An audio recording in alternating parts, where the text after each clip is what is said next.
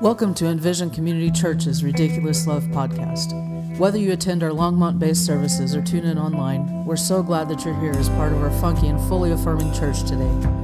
We begin each of our podcasts just as we begin each of our services with our ethos. Married, divorced, and single here, it's one family that mingles here. Conservative and liberal here, we've all got to give a little here. Big and small here, there's room for us all here. Doubt and believe here, we all can receive here. LGBTQ plus and straight here, there is no hate here. Woman, non binary, and man here, everyone can here. Whatever your race here, for all of us, grace here. In imitation of the ridiculous love Almighty God has for each of us and all of us, let us live and love without labels. If you'd like to financially contribute to our church and our partners, you can text any amount to 84321. And now, on to this week's sermon. It's good to be back in Colorado. I was in Atlanta last weekend speaking for a Pride event, and that was enjoyable. Um, I'm doing. Um, spoke at the Lyons Pride event yesterday, which was just delightful. Uh, we had probably 250 people or so there. Karen was there. Um, I didn't find out till I got there that I was the keynote speaker, uh, so there was that. Uh, but you know, that probably, you guys know me. It was like, oh, okay. So I took, I don't know, 90 seconds, and then I was ready to go. And it was really just utterly delightful. I like living in Colorado. I'm saying things uh, in my MC segment in uh, TED on Saturday that I think are going to make me cry about being here. In the section where I'm supposed to be making everybody laugh, so I got to think about this, you know, the, the wisdom of it. But um, my gratefulness to live in Colorado, you know, where we take care of our trans kids, where we have the best medical care available, really, for transgender and, and non binary adolescents, where we have a governor who's gay, and the best part is, yeah, I can say that in this particular room, no one gives a shit. Uh, you know, it's it's it's not even a thing uh, that he's gay, and you know, I love it. I I was. Um, you know, we were talking about everybody on the on the town board in Lyons, and our town administrator was saying, "Boy, I hope everybody else is going to, you know, re up because we've gotten so much done as a as a town board." And I said to everybody, "Well, you know, uh, yeah, but." Um, you know, if you haven't noticed since the last election, uh, the world's taken a really anti-trans turn. And um, so there's no guarantee I would be elected next time around. At which point, like every last one of them said, Oh, that's right, we always forget you're trans. And I said to them, and that's why I love living in Colorado. You know, that's what I love about being in Lyons. Nobody cares. It is not a thing. That's how it should be. When I was meeting with writers in uh, Hollywood, last November, uh, 60 of them currently writing shows, and they're asking me, How should we be presenting trans people? I said, The interesting thing at this point in life is not that they're trans. The interesting thing at this point in life is that they're people. So that's where we've evolved to, and how the stories need to be presented. We need to just be presenting good stories uh, in which some of the characters happen to be trans, just like we've already moved on to good stories where some of the characters happen to be gay. Uh, and it was so nice to see how wonderfully they responded to all of that. And that has nothing to do with my sermon. So I think it's probably good for me to get started. We are, in fact, in Pride Month. And two weeks ago, I was talking about what the Bible does and does not say about being gay. Uh, last week, Heather Lynn had a special concert for us, which was absolutely wonderful. Next, next weekend, yeah, thank you. Next weekend is our Pride service, which Christy is in charge of every year. I loved last year's. I sneaked in while I was on my sabbatical and just enjoyed it. And that'll be next week. And then we're having a party afterwards next week. And this week, we're going to be talking about transgender people. And you say, well, that's kind of self referential, isn't it? Particularly since it's just one part of the LGBTQIA um, community. And it's like, yeah, I'll tell you, here's why we're going to be talking about that this evening. There's a reason for it. In 2019, there were 25 bills introduced in state legislatures around the United States taking away the civil rights of transgender people. Thank God none of them passed. That was 2019. To date, To date, in 2023, 556 laws have been introduced in 49 state legislatures. 78 of them have passed. 75, as of Wednesday, I haven't checked the numbers since Wednesday, 75 have been signed into law. All of them taking away the civil rights of transgender people. So, yeah, I think we need to talk specifically about transgender people. So, tonight we're going to talk about that. We're going to talk about the politics of it. We're also going to talk about what it means to be trans. And some of the things I want to say tonight are not for you who are here, not for you who are online live, because some of you already, well, all of you pretty much already know the answers to these things. But we have hundreds of people who watch during the week. And so some of what I'm going to be saying tonight is for their sake, uh, because they don't know as much about what it means to be transgender.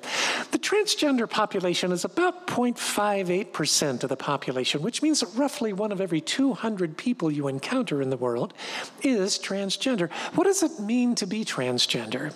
It means you have a consistent, persistent understanding that the gender that's listed on your birth certificate is not the gender with which you identify. It's pretty much that simple. You have a consistent, persistent feeling that the gender listed on your birth certificate is not the gender you are, not the gender with which you identify. And people will often ask me, because I tell them they can ask me anything, they will ask me, what causes someone to be transgender? And the answer to that is, we do not know. Now, we do have some pretty good ideas, and some recent studies are rather fascinating because we never thought it was genetic until we now think it might be genetic. And let me tell you why. It's a small study, but it's a significant one. A study of 43 sets of twins in which at least one of the twins was transgender. That's why they're in the study. 43 sets of twins in which one is transgender. 21 sets of the twins were fraternal twins, 22 were identical twins. Of the 21 sets of fraternal twins, do you know how many of the second twin were also transgender? Zero. None.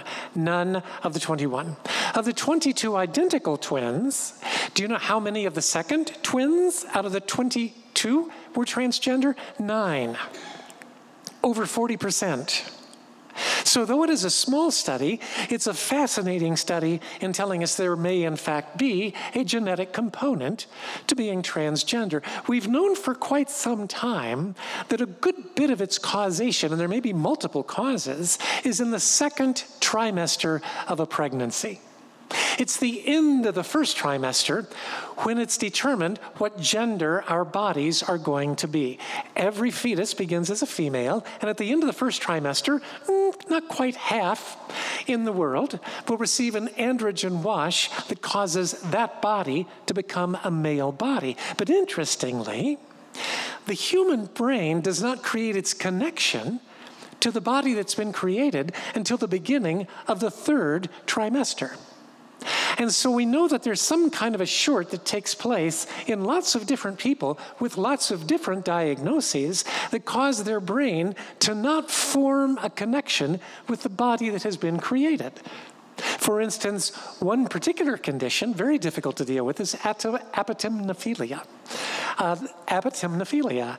And that is a condition in which your brain does not make a connection to one of your limbs that has developed. It's not all that uncommon. So imagine what it would be like if every morning the first thing your brain said to you when you woke up was, hey, there's a log sticking out of your chest, you really ought to remove the log. I mean, you know, this would be difficult your entire life. That's how these folks feel all day, every day with the limb of their body. Their brain says to them, that's a foreign object, it's not supposed to be there, you need to get rid of it. In the United States, we will not remove healthy limbs. Many European nations will. Interestingly, the distress of those people is gone the instant the limb has been removed because the brain finally is able to say, Yes, I told you all along there was not supposed to be anything there, and now there's nothing there. Now, you and I, if we lose a limb, we, because we have a phantom limb, are able to use a prosthetic device.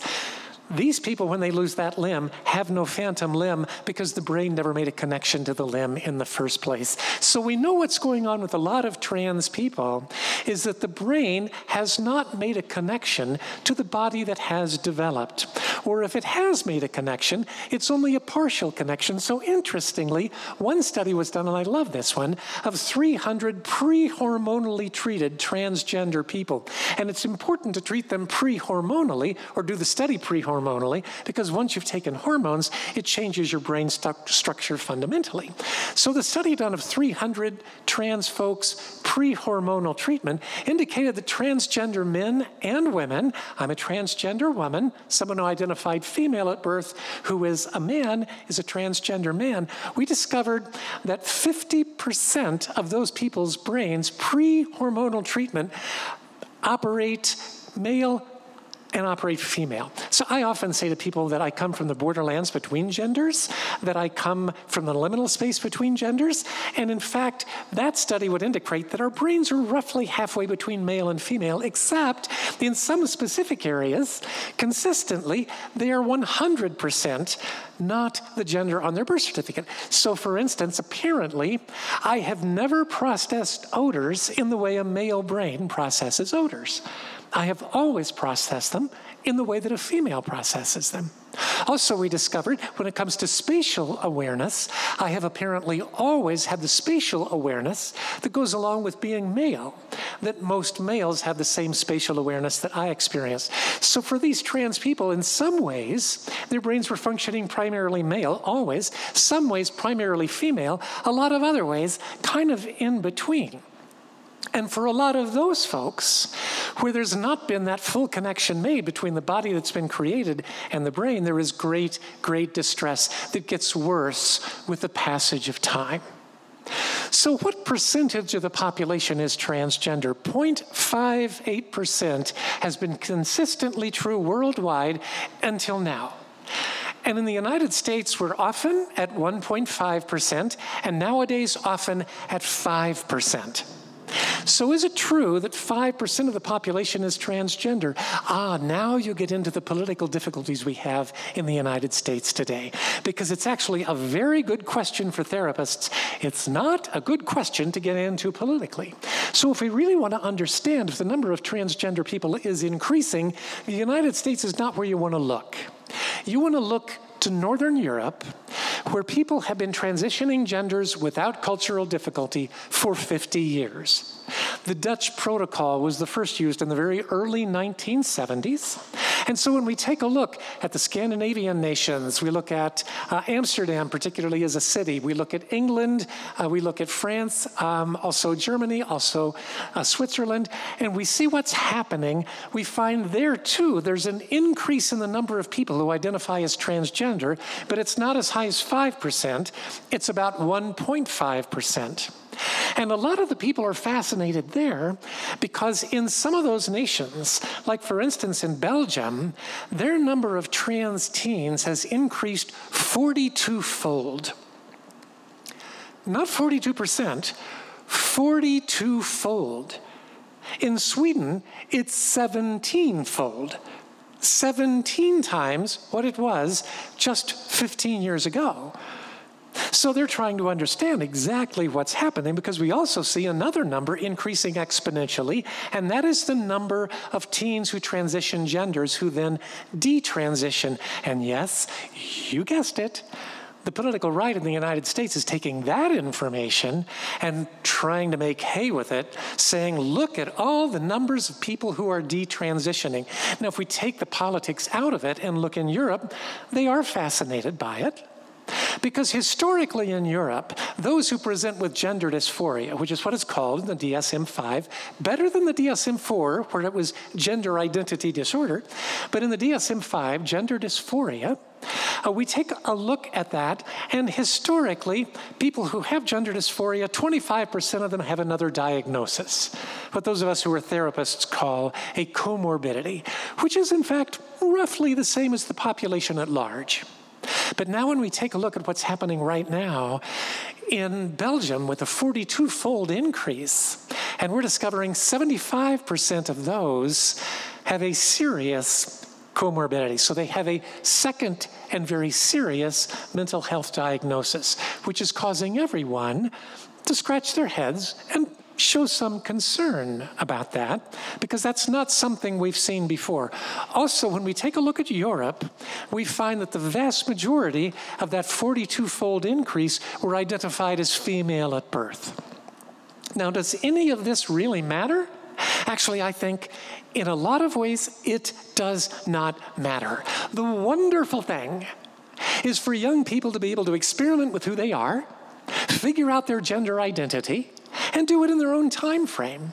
I think it's an absolutely wonderful thing. Oh my goodness, if I had had that opportunity as a teenager to spend some time trying it out as a boy, some time trying it out as a girl, that would have been absolutely wonderful for me. I would have been able to understand that much sooner that I, in fact, am certainly transgender. So it's actually a very good thing, except for one big issue medical treatment.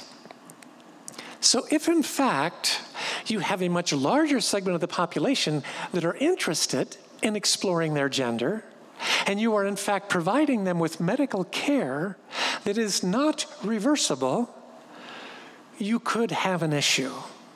So, the question for a lot of us who are working with trans people, trans kids, and particularly for physicians is should we be medically treating these young people or not? And there is a rule of thumb that tells you when you should, in fact, be okay treating them. And that is a child who is consistently and persistently, from three or four years of age, from three or four years of age, proclaimed proudly and boldly that they are not the gender on their birth certificate. That child is trans, will always be trans, and can in fact be treated in early adolescence without any concern that they're going to be one of those who says later on, oh, you know what, maybe I'm not. So, for instance, a lot of us have a friend who's in Lyons who has a child who's trans, and that child's very first phrase was, Mommy, I'm a girl. And that child, that very early, consistently, persistently, that's a child you can treat. Someone who during their teen years is exploring, the exploration is wonderful. When it comes to medical treatment, we need to be very, very careful about medical treatments that are not reversible. Male to female, most of them are reversible. Female to male, testosterone is a powerful substance, and that's where we need to be really careful. And in the politically charged environment we have today, I will get in a lot of trouble for saying what I just said to you. Because we live in a place and an age where those on the far left say informed consent, we should allow any of these children to do whatever they want to do. And in reality, I think we need to be careful about the medical treatment. So let's ask a more practical question. Of those who transition genders, how many of them are happy that they've transitioned genders? If you listen to the far right, they will tell you, oh, not very many. Well, here are the facts 92% of those who transition genders are very happy that they have done so, remain happy that they've done so 10 years, 25 years, 50 years after the fact. 92%. So let's stop looking at the 92%. Let's look at the 8%. What about the 8% who transition genders and regret it, some of whom transition back, detransition? Of that 8%, 96%. This is a really important number. 24 of every 25 of those people, 96% of them, these are the ones who regret transitioning. Be clear about this. 96% of those people actually like their new body. 24 of 25 like their new body. So, why are they not happy that they've transitioned? Yeah, let's talk about that. 41% of people who are transgender have attempted suicide at some point or another in their lives, six times higher than any other diagnosis.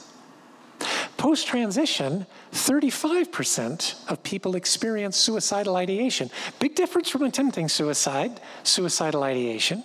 But we want to ask the question why? Why?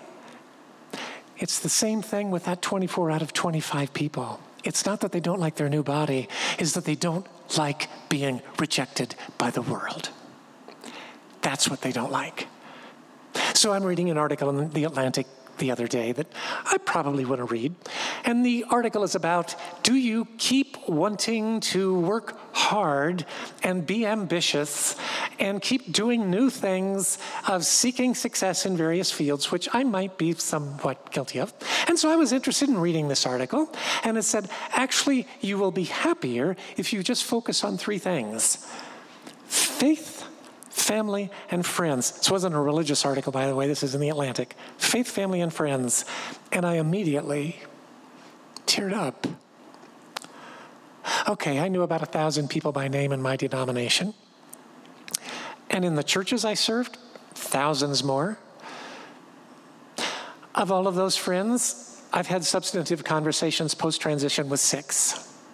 Six of thousands. Okay, so friends. And then family. My nuclear family, I am one of those blessed that they support me 100%. All three of my kids today reached out to say Happy Father's Day because I'm still dad. And I'm very blessed. Extended family, yeah, not so much. There are people I've not talked to in decades, uh, in a decade, and won't talk to probably ever again. And faith, I was kicked out of my denomination that my family has been in for five generations. So if you think church isn't important, this church is important. For a lot of us, it's the only family we have. When you take a look at those who regret transitioning, there are three things that come up over and over again. One is loss of family, loss of friends, loss of faith, loss of jobs, loss of income, loss of prestige. Number two, second biggest indicator of post transition suicidal ideation is that you do not pass in your new gender. And of course, the problem with that is then that there's a big segment of the population that does not, in fact, accept you. But the biggest reason for post transition suicidal ideation is the internalization of transphobia. Now, I was about as privileged a white man as a person can be, and I'm about as successful a transgender person as exists. And yet, even I cannot take the constant onslaught. So I've gotten mail this week um, three pieces so far. One of them I was going to read to you tonight. Generally, when I see them come in, the second I know it's that kind, I, I don't look at it, I don't see it at all. But this one I thought, I think maybe it's important to do that. And so I read it. And then I sent it to Christy. And she said, Do you know the person? And I, I said, No. Um, I couldn't do it because I just can't read it. I, I can't uh, legitimize what the person wrote, and frankly, I can't take it in. I don't need to be reading it again. And I'm very privileged as a trans woman, incredibly privileged. If it's hard for me, we need to be concerned about our trans brothers and sisters. Why have we been chosen? I've talked about this over the last five years. Why does the world hate us particularly? So, E.O. Wilson, the sociobiologist at MIT and Harvard, identified nine tribal species. Of all the species on Earth, only nine, only, nine, only nine. nine. Well, that's interesting. that was really interesting. Uh, I was on a strange medication for a medical procedure on Friday, and I'm still not normal. I, quite seriously, the half life of this stuff is still in there. So if you like want me to sign something tonight, I normally wouldn't sign. This would be the night to ask me, apparently, uh, because there are in fact nine tri- tribal species. But one tribal species has evolved to believe an enemy is necessary for the tribe to survive. And where no natural enemy exists, they create one. In the Third Reich, it was Jews. In the United States, from the beginning, from the day before we were born, from the 1500s, it's blacks. And then for quite a while, it was the gay population until marriage equality became the rule of the land. And now it's us, transgender people, probably 1% of the population. It's always the chosen enemies are always a helpless group that do not have power. But what we've seen shift is who's driving this? You say, well, it's Republicans. It's not. It's Republican legislatures, but 61% of Republicans believe trans people should have civil rights the same as everyone else. Who's driving it? Evangelical Christians. 2020, 84% of evangelicals believe gender was immutably determined at birth. 84%. 61% believed we already give transgender people too many civil rights. Only 25% knew someone who was a transgender person. So the numbers just came out for 2023. I'm thinking, will they be better? Yeah, no. 2023, 87% of evangelicals believe gender is immutably determined at birth. 67%, two thirds, believe I have too many civil rights as a transgender person. And now 31%, an increase of six points, know someone who's out as a transgender person. So let's be clear about who is leading this charge. And you say, oh, because the Bible speaks negatively about being transgender. Are you ready? I said I would talk tonight about what the Bible says about being transgender. It says nothing. Nothing. Not a word. Nothing. I have two master's degrees, a doctorate. I know theology. The Bible says nothing. Now, the far right will tell you that Genesis 1 26, 27, male and female, he created them. Yeah, if you're in Hebrew 101, you know that's not what that is saying. Plus, oh, let's be honest about the fact that there are 16, in fact, total 46, but 16 common forms of inter- intersex, being intersex, which are not male and female. And people say, yeah, it says in Deuteronomy 22 5 that you should not wear the clothes of the opposite sex. It also says 612 other really weird things in the Old Testament. Which of those do you follow?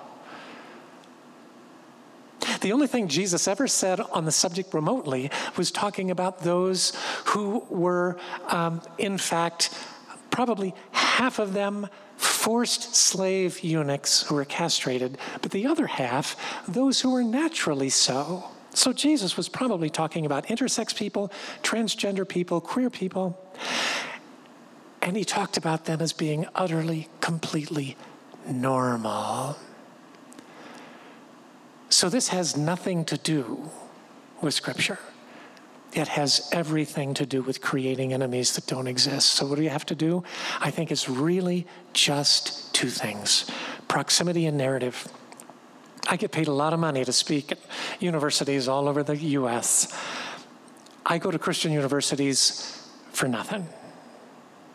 And I do it at my own expense. Because if I can get in front of those kids, they have to see something in proximity to me and hear my narrative. They find out, oh my God, she's relatively normal. As normal or unnormal, abnormal as I am. You know, if she like knows about three things, or nine things, you know, she's okay. You know, she's pretty much like me. Um, yeah, that's the point. So I want you to pray for me this week, and I want you to think about your own attitudes right now. And the last thing I want to say. So last week, I was in a different city. And I had someone at the service who was uh, very high up in a corporation that you know. And it's quite possibly a corporation that, of which you will have nothing to do as a member of the LGBTQ plus community because of a position they've taken. I'm meeting Wednesday with their chief of operations, and I'm meeting either at the end of the week or early next week with their head of DEI.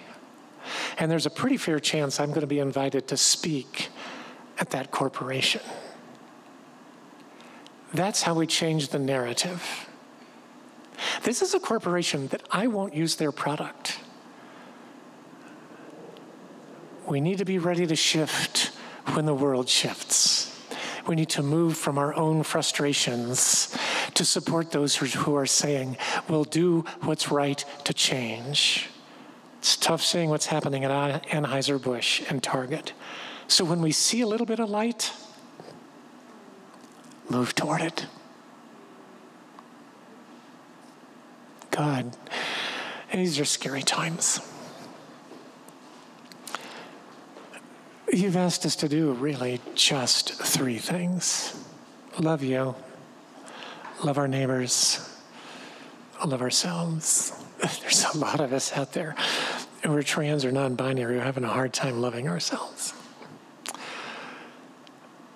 When the world hates us so. Help us to love our neighbors, uh, including those who don't like us. This is our prayer, and we ask in the name of Christ.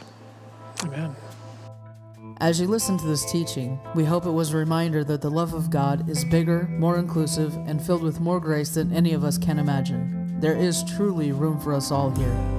To learn more, go to envisioncommunitychurch.org or facebook.com forward slash envisioncommunitychurch. Thank you for joining us.